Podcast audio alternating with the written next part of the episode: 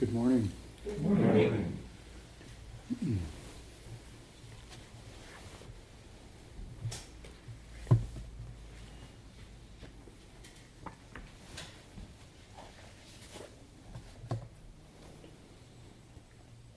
So this is uh, case 32 of the Book of Serenity. Um, Yangshan asked a monk, Where are you from? The monk said, From Yu province. Yangshan said, Do you think of that place?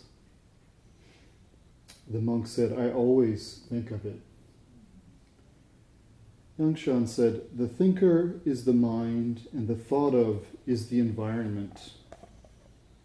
There are, therein are mountains, rivers, and the landmass, buildings, towers, halls, and chambers, people, animals, and so forth. Reverse your thought to think of the thinking mind. Are there so many things there? The monk said, When I get here, I don't see any existence at all. Yangshan said, That is right for the stage of faith, but not yet right for the stage of person. The monk said, Don't you have any other particular way of guidance? Yangshan said, To say that I have anything particular or not would not be accurate. Based on your insight, you only get one mystery. you can take the seat and wear the robe. After this, see on your own.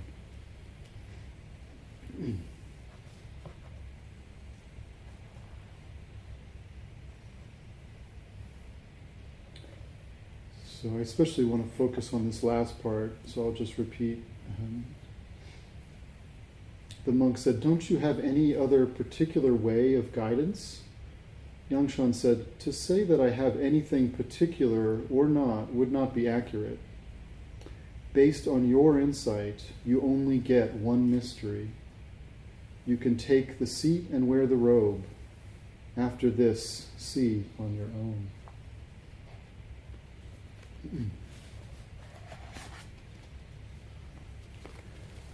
So, in thinking about this,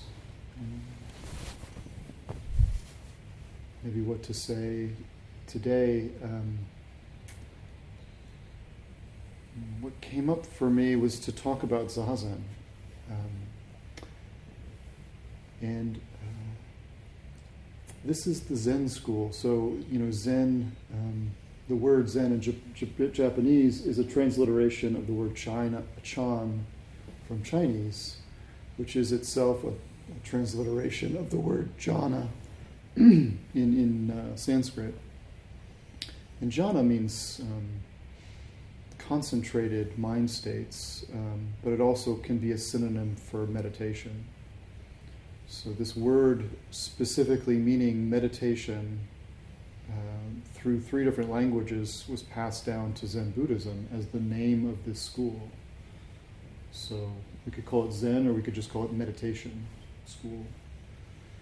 Um, and it actually came as a surprise to me to learn that there are, um, you know, a number of forms of Buddhism that don't specifically emphasize meditation. I always assumed they were synonymous, but. Um, So, what does it mean that this practice that kind of brings us all together um, is pointing at meditation? At um, so the, the word for meditation in Zen is zazen. So sitting Zen. Za just means sitting.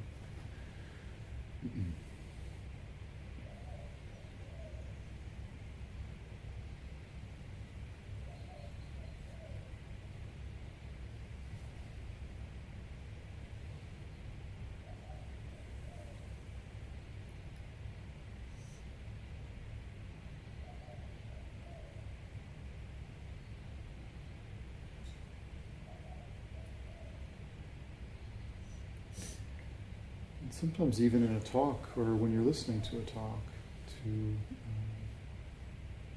you know, to return to your own body, um, to open your senses, um, to maybe even de emphasize the words that I'm saying.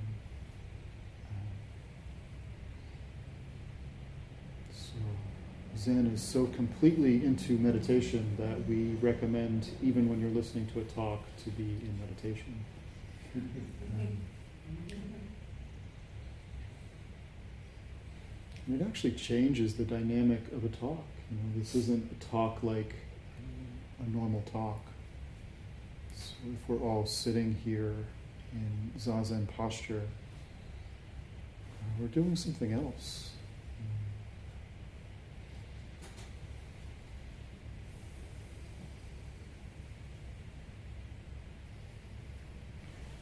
So Suzuki Roshi in Not Always So has a, um, a lecture that's titled "Find Out for Yourself." Find out for yourself. Um,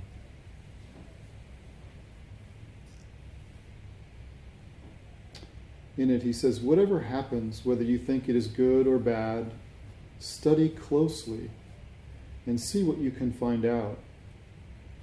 This is the fundamental attitude. Sometimes you will do things without much reason, like a child who draws a picture, draws pictures whether they are good or bad. If that is difficult for you, you are not actually ready to practice zazen. So again, he says, study closely and see what you can find out. This is the fundamental attitude. So I think it's the process of um, inhabiting that attitude or invoking that attitude um, of studying closely um, that we develop in uh, the practice of zazen. Um, so often when Eihei Dogen, who's the founder of this school of, zazen, of, of Zen, when he talks about zazen, he kind of means um, this attitude, this study closely. Um, and it, it doesn't matter if we're in meditation posture or not. Um, but I think we develop that capacity um, through practicing zazen. And then a lot of our practice is getting up off the cushion and seeing how we can um, carry that mind or that attitude into our life and into the world.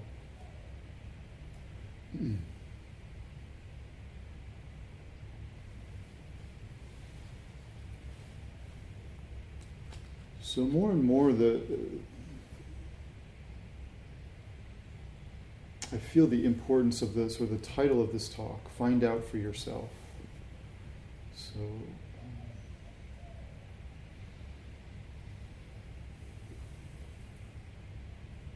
the Buddha said something like, be a light unto yourself.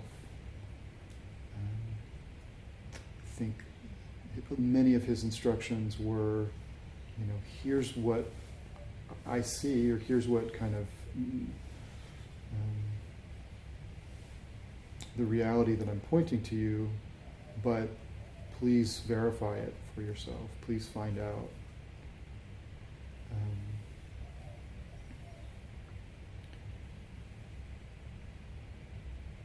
and there are many aspects of Zen practice that I find kind of quietly revolutionary. Um, and this is one of them. This is a kind of,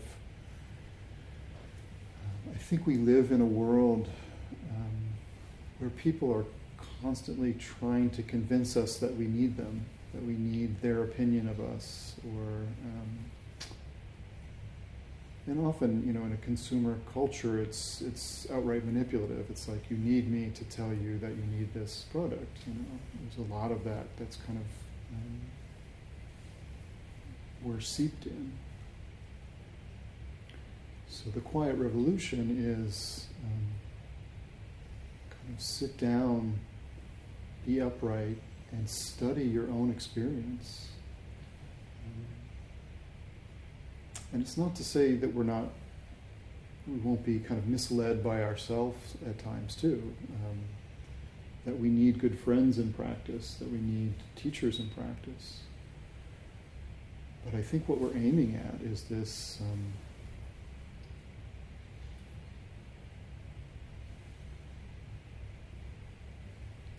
ever deepening trust in our own experience.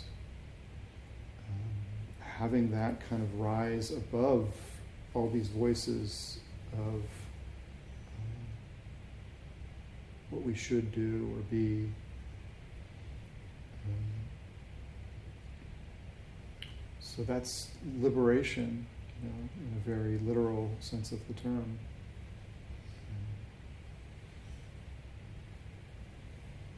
Again, Zen is saying the, the, sort of key to that liberation is to um, to sit zazen, so to sit in a kind of independence of body and mind.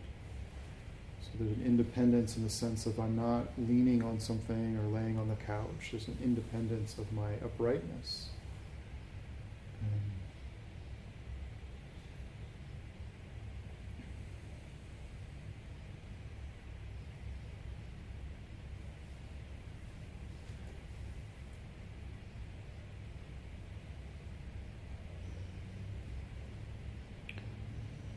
there's a you know a, a pretty common um,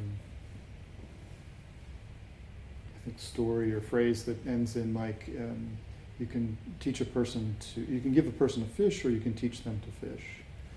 Um, for some reason that came to mind with zazen and what you know maybe what we have to offer here or what I what I have to offer um, in this moment. It's you know it's not a lot, but it's to encourage you to um, turn back on that support from within. That's another title of Suzuki Roshi talk.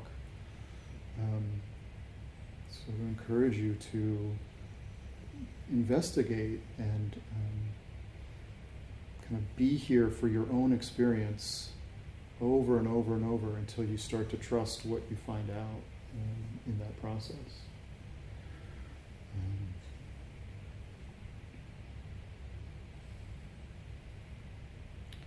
So maybe a couple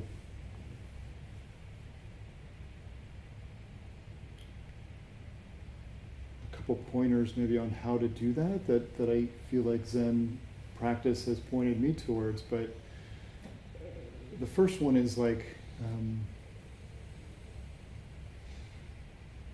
I am not the center of the universe. So I think um, I think um, it's really hard to discover that. It sounds kind of simple, but um, the reality of that is pretty bottomless. Um, and at the same time, to own the fact that my experience most of the time is that I'm the center of the universe. You know, I can only receive sight right here, you know, through these eyes, or um, sounds resonate for me right here. Um, so I kind of have to own or accept that perspective or that limitation at the same time as realizing that that's not the whole story. Um, so it's a bit of a balancing act, but I think there's lots of um,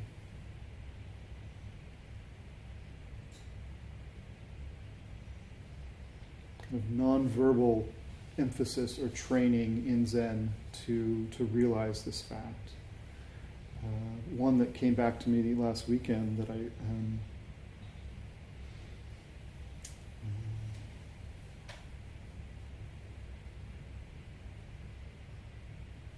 So when we walk into this space, quite clearly the focal point of the space is this altar. You know, it's kind of raised above and there's this really big Buddha on this particular um, altar, and it's lit up with candles, and we're offering incense to this space, to that area. So, um, in a very basic way, I think all of that, you know, I think we can uh, early in practice maybe get um, caught up in kind of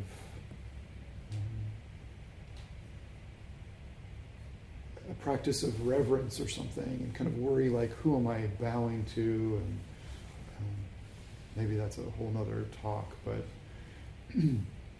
I think what the very simple lesson is is when I walk in this room, I'm not the center of the room. There's something that I'm clearly like treating in a way that is more uh, central, more kind of, and it's outside of me. Um, at at the San Francisco Zen Center, City Center in the city, they have a, a separate meditation hall or Zendo and Buddha hall or um, uh, chanting hall, Dharma hall. Um, and in the Buddha hall, there's um, tatami mats, and you come in um, and you face the other people. There's sort of two like two lines of rows facing each other, and then the, the, the altar is at one end of that. Um, and there's bowing and chanting, and um, I think if you're kind of young and um, flexible, there's some expectation that you'll just sort of sit in seiza on the tatami mat, which can be pretty uncomfortable. Um, but uh, there's lots of kind of um, encouragement for those of us that don't feel that young or spry to go ahead and take a zafu into the Buddha hall with you for service. And then when you sit on, when after the bows, everybody sits down in seiza, you can put it underneath you and kind of sit a little bit raised, a little bit more comfortably. But while you're not using the cushion, you have to find a place to put it. And everybody's sort of lined up really closely on the tatami mats. And um, uh, like everything in Zen, there is a kind of um, an, intricacy and a kind of preciseness with which everything goes. And so you know, kind of intuitively, oh, there must be a precise place that I'm supposed to put this cushion while I'm not using it. Um, and pretty early on, um, I learned that that was to the side that's not facing the altar. So if there's two rows and we're facing each other and the altar is to one side, then to place the cushion to the side away from the altar is a sign of respect to the altar. Um, and like many forms, you know, there's a kind of established rule or norm but not everybody gets the memo, you know. So, um, and it's a it's a kind of um, ongoing challenge in our practice with um, when we kind of get the memo, like when we know, like, oh, okay, this is the way I'm supposed to do it, and then how to practice with. Well, how to practice with not knowing, like I don't know what I'm doing here, you know, and it feels awkward, and I'm trying to follow along. There's lots of teachings in that, but then there's a teaching of like, well, now I know the rule, and I can see everybody that's not doing it right, you know. so then there's this practice with like, okay, well, how, what do I do with that information? How do I? Um, and there's a you know there's a, a, wide range of responses. Sometimes right after we learn the rule is when we're most harsh on people that don't know the rule. So it's like, oh, I just learned this, so like you should know this too. Um, and maybe the longer we're, you know. Um, in practice, the more fascinating it becomes just to see it all play out. Like the people who know how the rule, the people that don't, you know, my own response to that. It's all kind of, it's less kind of emotional or something like everybody should do it right, you know, that kind of feeling kind of dissipates and it's like, oh, this is fascinating. This is like a play that we're all kind of making up as we go. Um, so for me, a particular form that invoked this feeling of dismay, I think, or judgment, um, was that in the Buddha Hall at City Center, people, most people started to put the cushion to their right side, their dominant hand. So, like, if they were facing one side, that was away from the altar, but on the other side, it was the side facing the altar. Um, and it, it irked me because I think it like um, because it was sort of thumbing its nose at the whole point of having this rule. You know, like the whole rule is to say, I'm in this room where the centerpiece of the room is this this object, and it's not me, and so I'm gonna I'm gonna place things in reference to this object, but you know we don't know that, and so we go back to we revert to oh, it must be a right-sided thing. It must be in relation to me because I'm the center of the universe. So it goes on this side of me, you know. Um, so a form that was particularly set up to help us understand this sort of self-centered concern ends up just sort of exhibiting it in, in my mind. I mean, this was what was kind of um, the fascination of the play of my own, you know, judgment and um,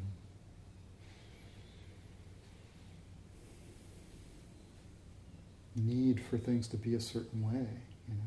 Um, and you know, it's lovely when those moments break, and it's like, well, it doesn't really matter, you know. Um, or even like, oh, like that poor part of me that's so kind of needs something to be a certain way for me to feel okay. You know, can I have compassion for that aspect of my own being? Um,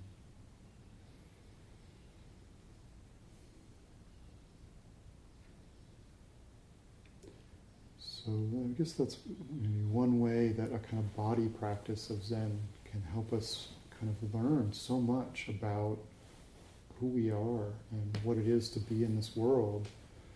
Um, and that is this very careful study of um, our own experience. Um, so again, Suzuki Roshi called it um, whatever happens, whether you think it is good or bad, study closely and see what you can find out. This is the fundamental attitude.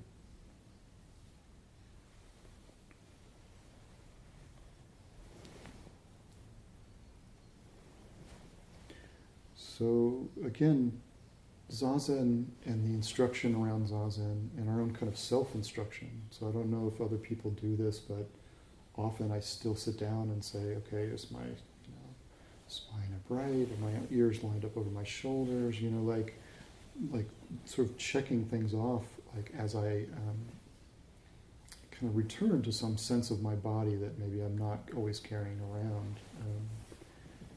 Um, But that careful um, attention that we're learning in zazen is what we kind of then bring out to, you know, maybe just the chanting in the chanting hall or where we put the cushion. But it's, you know, more and more it kind of bleeds into the rest of our life. Um, so I think when we come here and when we come to sit zazen, um, it's really worth our time to be um, careful and attentive in setting up this, you know, our posture, like what we're doing in zazen. um, so, kind of setting up a structure in which we are um, most uh, attuned to or present to what's happening in our body and our experience so that we can learn from it, that we can digest it. Um,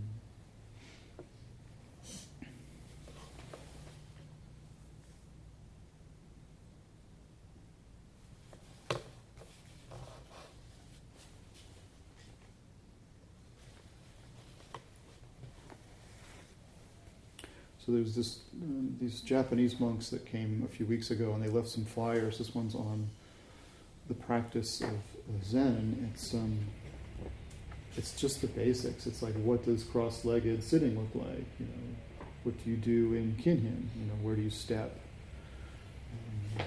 Um,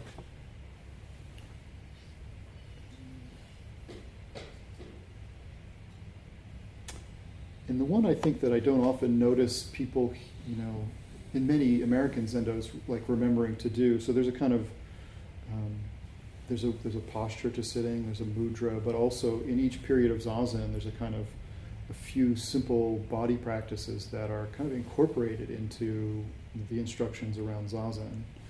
So one of them is to like take a posture that feels upright, and then it's this swaying. So if you watch videos of Eiheiji, you know all the monks are doing this before they, you know, begin the period. Um, and it's swaying kind of, and it's sort of slowly becoming less and less until you're finding a kind of felt sense of, okay, there's the center, you know.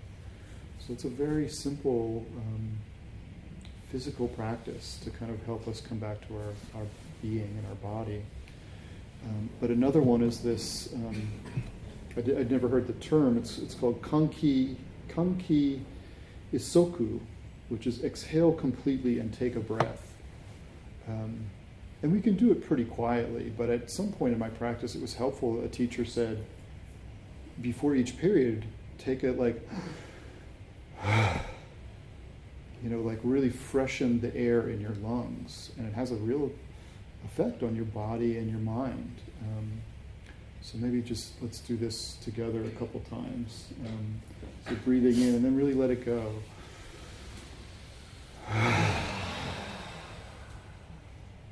Yeah, breathing in.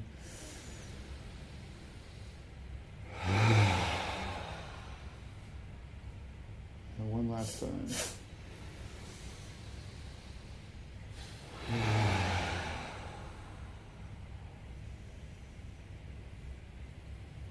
Then the careful study of our experience is then, hmm, how does it feel? Like, what does my mind feel like? What does my body feel like? Having taken some new level of oxygen into it. It's the result of that. And again, it's not a, like a, a, verbal thing, but just like, hmm, well, how does that feel? So noting these changes in our kind of physical and mental being is part of the study, I think. Um, but I thought I would just read because you know, this was written by I think Japanese practitioners, and I was admiring the the poetry of this. So in, in explaining this breath practice, the person wrote, When your zazen posture is settled, quietly breathe in and out deeply several times. Then breathe quietly and slowly through your nose. This means sort of return to the kind of regular breathing of zazen. So it says, then breathe quietly and slowly through, through the nose, entrusting yourself to the natural movement of the breath. I was like, wow, that's very um,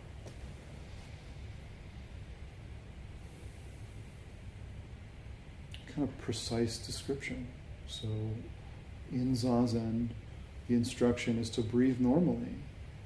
But in kind of breathing normally, what we're kind of enacting or we're saying is, I trust my normal breath is enough, is okay. Um,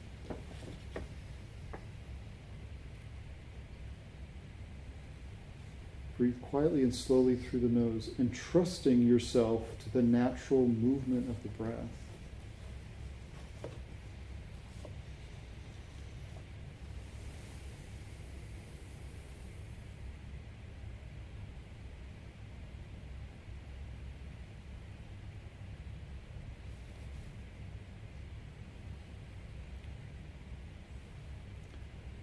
So, you know, for those of you that don't know, I'm, I'm new here. Um, I just recently moved here.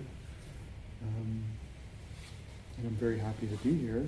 Um, and so I think, you know, more, maybe more of the specifics about how we tune into this breath and body and mind, you know, we can continue to explore um, as time goes on. So please feel free to ask me questions about um, any of this. But um, I think the, the main thing that I wanted to emphasize today is this find out for yourself. So, all of these practices and this practice itself is set up, I believe, to, um, to throw us back on our own experience, to um, allow us to develop this trust in um, whatever my, whatever's happening right now is okay. It's okay for practice. It's okay to study. It's okay to be with. Um, that I'm not supposed to be having some other experience right now. That sounds simple, but it's so hard, you know, that um, so much of our own mind predilection is to kind of be thinking, well, I'm supposed to be, I should have been this, or I'm supposed to be doing that, or And then we're getting all these messages in our world saying, mm, you could be more of this or you could be more that. So, again, this quiet revolution, which is a revolution to just say, whatever's happening, okay, in, in, in my experience, is okay to look at. It's okay to be with. It's okay to. Um, it's all I have. It's all I have to um, guide me in some way. So, with that in mind, I just want to read this um, story one last time. so, this is again case 32 of the Book of Serenity. Yangshan asked a monk, Where are you from? The monk said, From Yu province. Yangshan said, Do you think of that place? So, in a way, this is a question of like, where's your mind? Like, what are you thinking about? And this is another aspect of zazen that we kind of have to be attentive to. The monk said, I always think of it. Interesting, I'm not sure that was the right answer, but um, the teacher says, the thinker is the mind, and the thought of is the environment. Therein, within this kind of duality of thinker and thought, there are mountains, rivers, and the landmass, buildings, towers, halls, and chambers, people, animals, and so forth. Reverse your thought to think of the thinking mind. Are there so many things there? The monk said, When I get there, I don't see any existence at all. Yangshan said, This is right for the stage of faith but not yet right for the stage of person. The monk said, Don't you have any other particular way of guidance? Yangshan said, To say I have anything particular or not would not be accurate. Based on your insight, you only get one mystery. You can take the seat and wear the robe after this see on your own.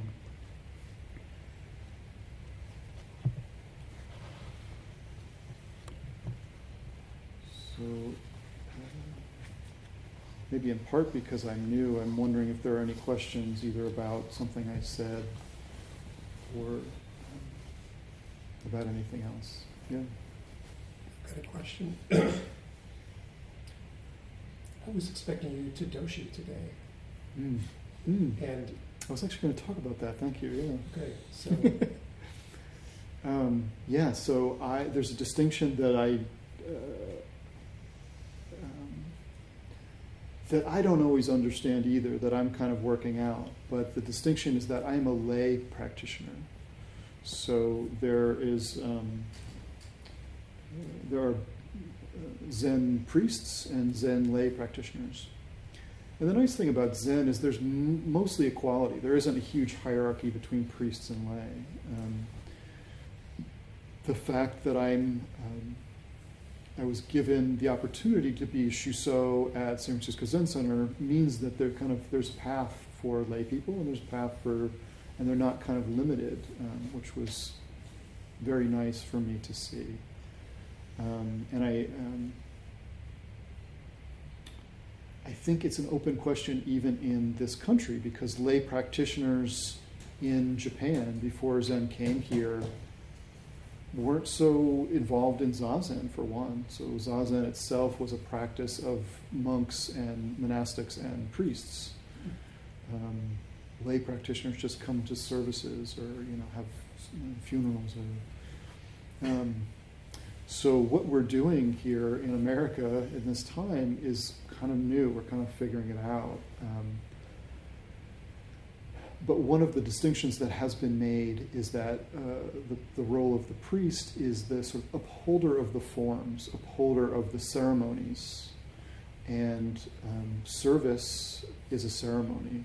Um, and so uh, it's one of the distinctions that's made, at least at San Francisco Zen Center, that um, priests are doshi for service and lay are not. Um, but we're still working it out here because in a way, Mako and I are trying to like, like so much in Zen, you're not like there's not a manual that said like this is okay and this is what you do. You learn these things by watching other people and how it's already being done. Um, so Mako and I are kind of figuring it out because Mako, as a priest, who very early in her practice ordained, you know, she, um, I, I, think she started to sell Sola but she was one of the only people that I know that went straight from no kind of ordination to priest ordination. Usually people do a lay ordination and then a priest.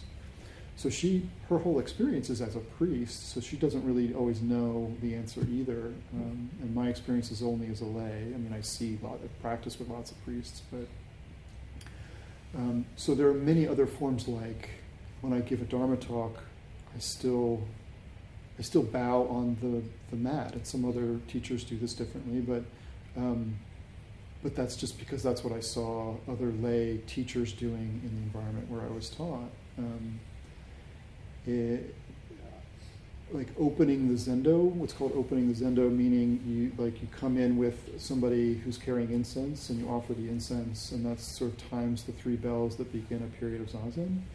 That's something that I was doing or encouraged to do as Shuso, so that I think I still do here, you know. So anyway, we're still kind of figuring it out, but in terms of chanting service, it's just not part of my path.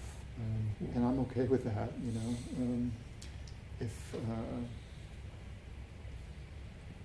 yeah, there's a whole other question about my own experience with whether I would, you know, want to ordain as a priest or not. And I've been practicing for almost 20 years, and that's kind of been a consistent question. So, mm-hmm. and I do know practitioners in San Francisco who practiced for 20, 20 years monastically and then ordained as a priest. So. Mm-hmm.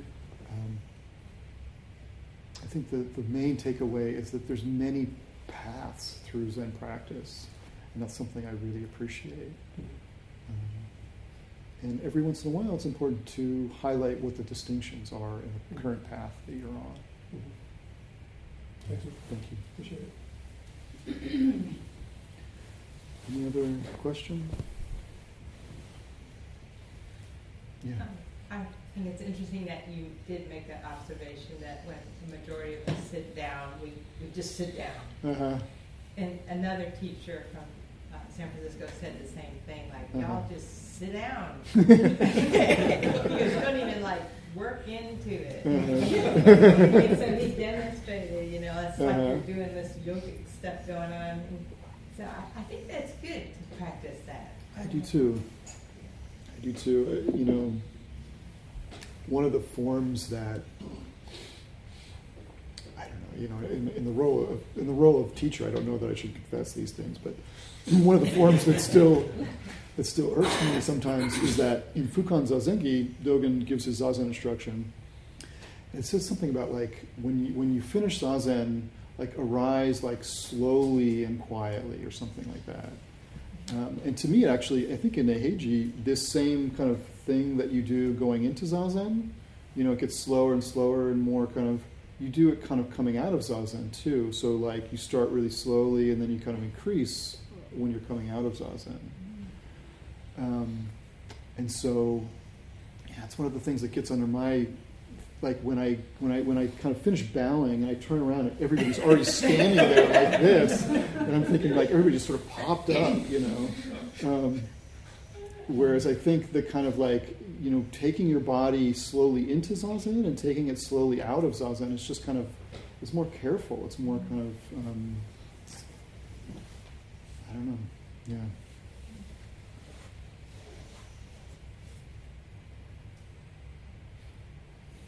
Yeah. I usually and get my knees. I know, me too.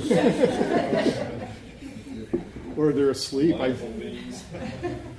I don't know if anybody was here, but there was a, a person sitting the other day who whose foot fell asleep, and they felt like they were going to be in the way for for Kinhin, and so they just hopped on one foot, like, like very quickly. It was kind of impressive, but you know, I felt in that moment like, God, does this person feel like we're pressuring them to like get out so we can do, you know, kinhin or something? Like, again, that's not the spirit that I, you know, want to have in the zendo, and that's why I think moving sw- slowly into and out of zazen is also that kind of like that care and attentiveness and compassion for our body or whatever, you know, like.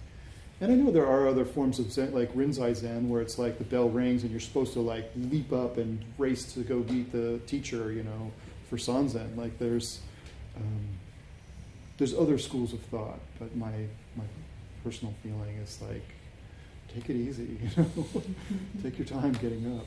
Um, and then of course there's like you know, all practice is the middle way. There's like, because then the the further extension of that that falls off to one side is like, you know, taking all this time and stretching and like assuming everybody's sort of, you know, going to just wait for you to be okay and ready and. um, so you you know uh, there's no there's it's very hard to find the right way or to be on time that's another thing uh, I'm thinking of is like timing you know when do you arrive at standing after zazen like what's the appropriate time and, and it's a moving target you know it's kind of based on what room you're in or what the other people are doing so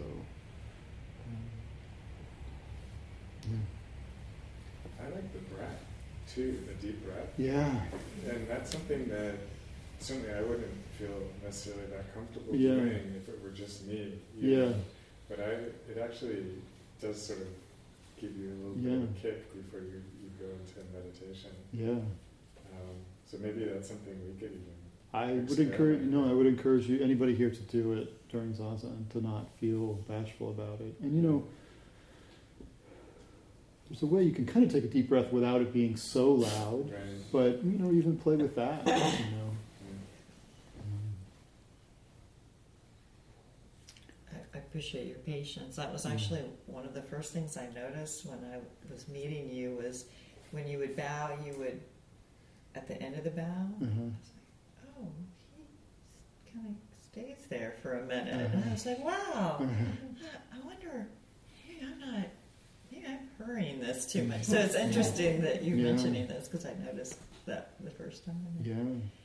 I, and I actually liked that. I thought, oh, yeah, spend a minute. Yeah, yeah.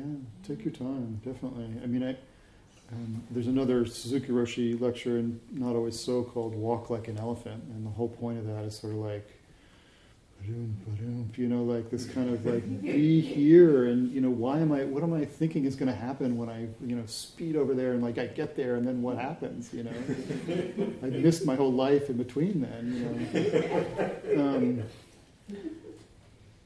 and just like the question of um, timing, you know, there's always two sides of this that we can fault on. So I like to stress, slow down, but it's also kind of naturally in my nature Yeah. to be like that. And I can fault on the side of like, wow, you know, talking really slow. And I, I got into this thing, and uh, when I lived at Tassajara, I was really trying to like be slow and slow down. And I got back to practicing with my first teacher in Chapel Hill, and she was sort of like, "Can you speed it up?" a little bit?" It's like something going on with you where everything is so slow. Like, um, so yeah, there's always two sides that we can fault on. But yeah, it's nice to notice when, oh, okay, yeah, there's something encouraging me to like take it easy. Like I do think that's a part of the practice. Yeah. Well, I get praised at, in my work, you know, my work that I do for money, mm-hmm. for, you know, Right, fast. right. So, of course, that's going to be part of the mindset. Absolutely. And that's why this is the, the, the quiet revolution. It's like this is the antidote. This is the balance to that. It's okay that we have to be Yeah, quick in our work, yeah, you know, yeah. but then come here and spend some time like kind of finding some other way of being. I think the big problem for most of us is that we f- we get kind of um, encouraged into one way of being, and then we get stuck there. It's like, oh, I, everything I do has to be fast. It's like, well, no, you can be fast at work and then slow in the zendo, you know. And developing that flexibility is definitely, I think, part of what we're doing here. Hmm. Okay, well, thank you all for your attention.